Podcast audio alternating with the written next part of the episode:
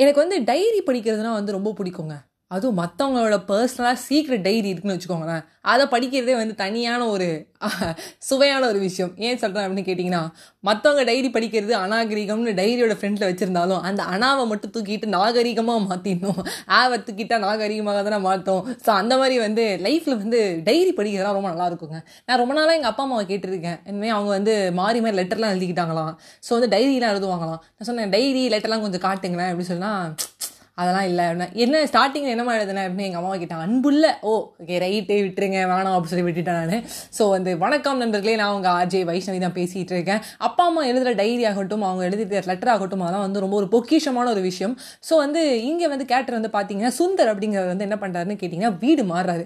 வீடை ஷிஃப்ட் பண்ணும்போது என்ன ஆச்சுன்னா ஸ்டோர் ரூமில் வந்து நிறையா வந்து அவரோட புக்ஸ் ஆகட்டும் அவங்க அப்பா அம்மாவோட ஐட்டம்ஸ் ஆகட்டும் எல்லாமே வந்து மாட்டிக்கிச்சு. ஸோ அந்த நேரத்தில் வந்து நான் கதையில் ஆல்ரெடி உங்களுக்கு வந்து ஒரு பிசரை கொடுத்த மாதிரி தான். ஸோ அந்த கதை என்னன்னு பார்க்கும்போது அவங்க அப்பா கோபியோட ஒரு டைரி கிடைக்குது. இந்த டைரியை பார்த்தோன்னே சுந்தருக்கு என்னது நைன்டீன் செவன்டீஸ் டைரி அப்பா வச்சிருக்காரு அப்படின்னு சொல்லிட்டு டப்புன்னு பார்க்குறாரு பார்த்துட்டு முதல் பேஜ் திருப்பணும் பார்த்தா என்ன ஆட்டிலாம் போட்டிருக்கு? நம்ம அப்பா ஆட்டிலாம் போட்டிருக்காரு. அவர் கோபி என்ன கோபி பண்ணி வச்சிருக்கீங்க?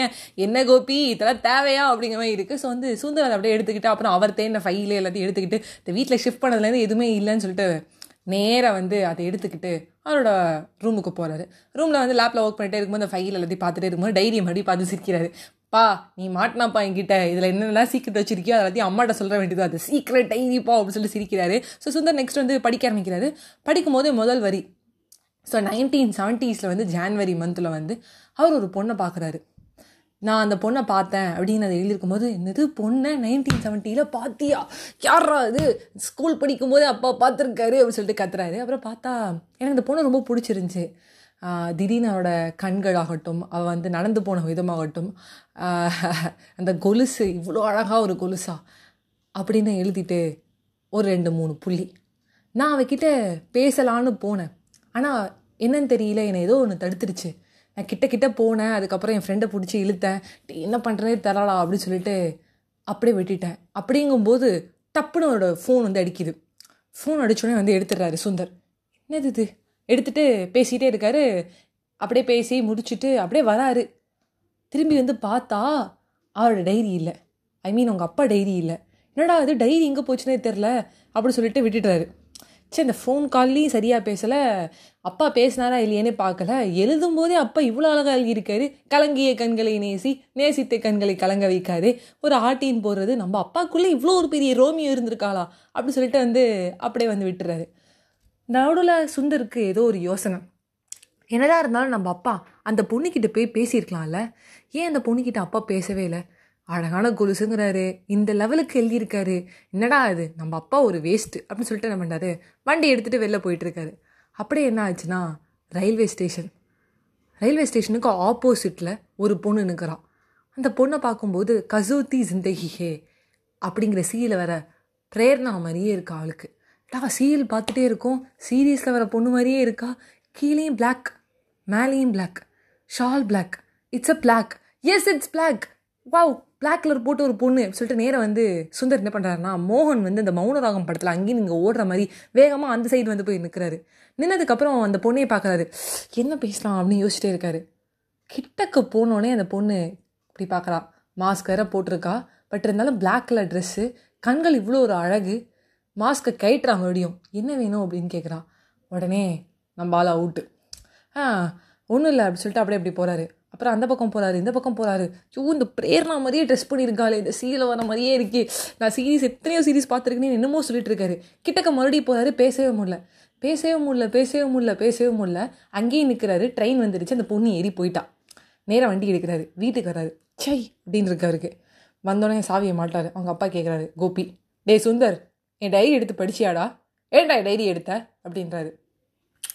நீ பெரிய போப்பா அப்படின்னா. என்னடா வர வர வந்து பேஸ்ட் பேஸ்ட்டு நிறுத்திடுற. நான் என்னடா ஃபில்அப் பண்ணிக்கிறது? என்ன வேணால் ஃபீல் பண்ணிக்கோப்பா. நாலு நல்ல வார்த்தையே ஃபில் பண்ணிக்கோ. ஏன்னா எனக்கு கெட்ட வார்த்தை தான் வரும் அப்படின்னு சொல்லி சொல்கிறாரு உடனே ஏய் ஏன்டா இவ்வளோ ஒரு கோவம் உனக்கு வருது? என்னடா பண்ண? அப்படின்னு கேட்குறாரு இல்லைப்பா நீயே அந்த பொண்ணுக்கிட்ட பேசல நானும் அந்த பொண்ணுக்கிட்ட பேசல அப்படின்னாரு. என்ன பொண்ணுக்கிட்ட பேசல? அதான் டெய்லி எடுத்தோடனே எழுதுனியே அந்த பொண்ணுக்கிட்ட அப்படின்னானே. அந்த பொண்ணு வேறு யாரும் இல்லை அவங்க அம்மா தான் அப்படின்னாரு இந்த அம்மாவா? பின்ன ஸ்கூல் டைம்லேயே தான் நாங்கள் வந்து எங்களுக்குள்ள ஒரு மலரும் காதல் தான் அப்படின்னாரு. மலரும் காதலா? நினைவுகள் கேள்விப்பட்டிருக்கேன் அப்பயே காதல் ஆரம்பிச்சிட்டியா அப்படிங்கிறாரு. ஆமாண்டா முதல்ல எடுத்தோடனே பேச ரொம்ப கஷ்டமாக இருந்துச்சு. அதுக்கப்புறம் தினமும் போய் நிற்பேன் பார்ப்பேன். அப்புறம் அவளே வந்து தான் பேசினான் பேச முடியலாம் அப்பாவால். அவ்வளோதான் அப்படின்றாரு.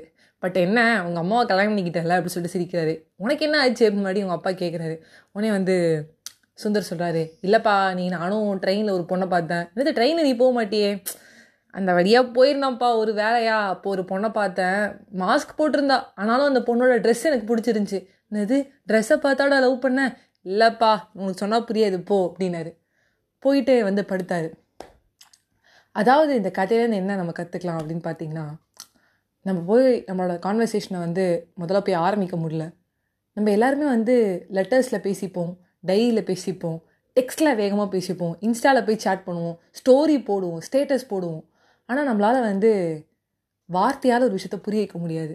நேரில் போய் கண்ணு கண்ணு பார்த்து உன் பேர் என்னன்னு கேட்குறதாகட்டும் இல்லை உனக்கு பிடிச்சிருக்குன்னு சொல்கிறதாகட்டும் யாருக்கும் அந்த தைரியம் வர மாட்டேங்குது இதெல்லாம் ஒரு பக்கம் இருந்தாலும் இந்த சுந்தர் பையன் இருக்கானே என்னமோ அவங்க அப்பா வந்து டைரியில் பேசாமல் விட்டதுக்கு ரொம்ப ஓலா பண்ணுறானே அவன் என்ன பண்ணிட்டான்? அவனாலையும் நேரில் போய் பேச முடியல. நம்ம யாருக்கு வேணால் ஃப்ரீயாக அட்வைஸ் பண்ணிடலாம் பீகிலு ஆனால் நம்மளுக்குன்னு வரும்போது ரொம்ப கஷ்டமாக இருக்கும். எனக்கு லைஃப் வந்து நிறையா நடந்திருக்கு. நீ அங்கே இருந்து அப்படி பண்ணியிருக்க வேண்டியதானே இப்படி பண்ணியிருந்தா நான் சொல்லியிருக்கேன்.